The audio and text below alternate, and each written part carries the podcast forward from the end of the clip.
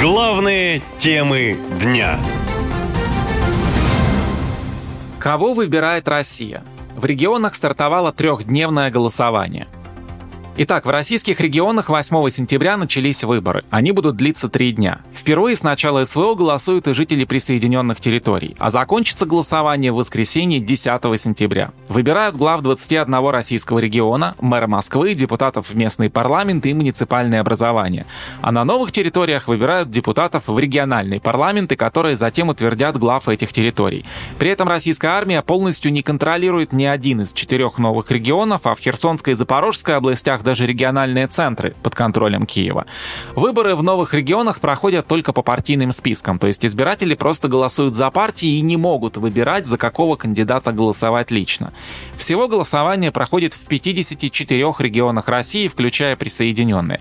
При этом власти приграничного города Шейбекина и села Журавлевка Белгородской области решили отложить выборы из-за режима повышенной готовности. Там должны были выбирать депутатов местного самоуправления. В регионе голосуют голосуют жители только 19 муниципалитетов. Несмотря на непростую ситуацию, кандидаты проявили к выборам большой интерес, говорит руководитель облсберкома Игорь Лазарев.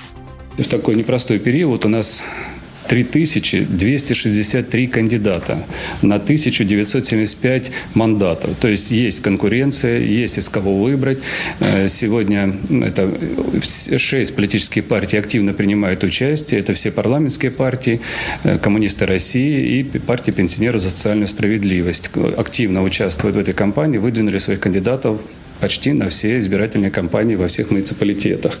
В то же время эксперты отмечают, что во многих регионах проходит самая незаметная кампания в новейшей истории России. По их словам, есть целый ряд регионов, в которых выбирают губернатора и в которых при этом предвыборные кампании практически не были заметны.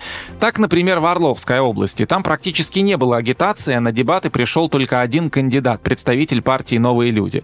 Такая же ситуация и в Самарской области. На дебаты пришел только кандидат от ЛДПР. В Москве два самых известных кандидата, действующий градоначальник начальник Сергей Собянин и глава КПРФ Геннадий Зюганов дебаты игнорировали. Но на них ходили другие кандидаты в мэры столицы. А к концу августа на дебатах был дважды вынужден солировать только один представитель ЛДПР. Другие кандидаты на эфире ходить перестали. Такая же ситуация была и в большинстве регионов, где проходят выборы в местные парламенты. По словам политологов, самая яркая кампания в этом году проходила в Какасии. Там одновременно выбирают и главу республики, и депутатов местного парламента. Основная борьба развернулась развернулась между действующим губернатором-коммунистом Валентином Коноваловым и кандидатом-единороссом Сергеем Соколом. Несмотря на то, что выборы проходят на фоне СВО, самой этой темы в агитации было очень мало. Она присутствовала только в социальном контексте, поддержке семей военнослужащих и других гуманитарных вопросах, отмечает политолог Александр Кынев.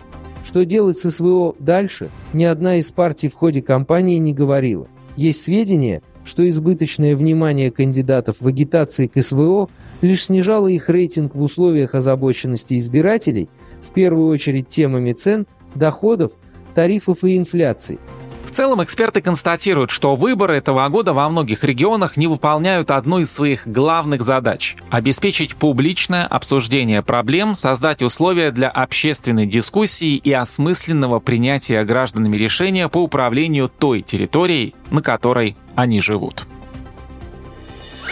Наша лента. Коротко и ясно.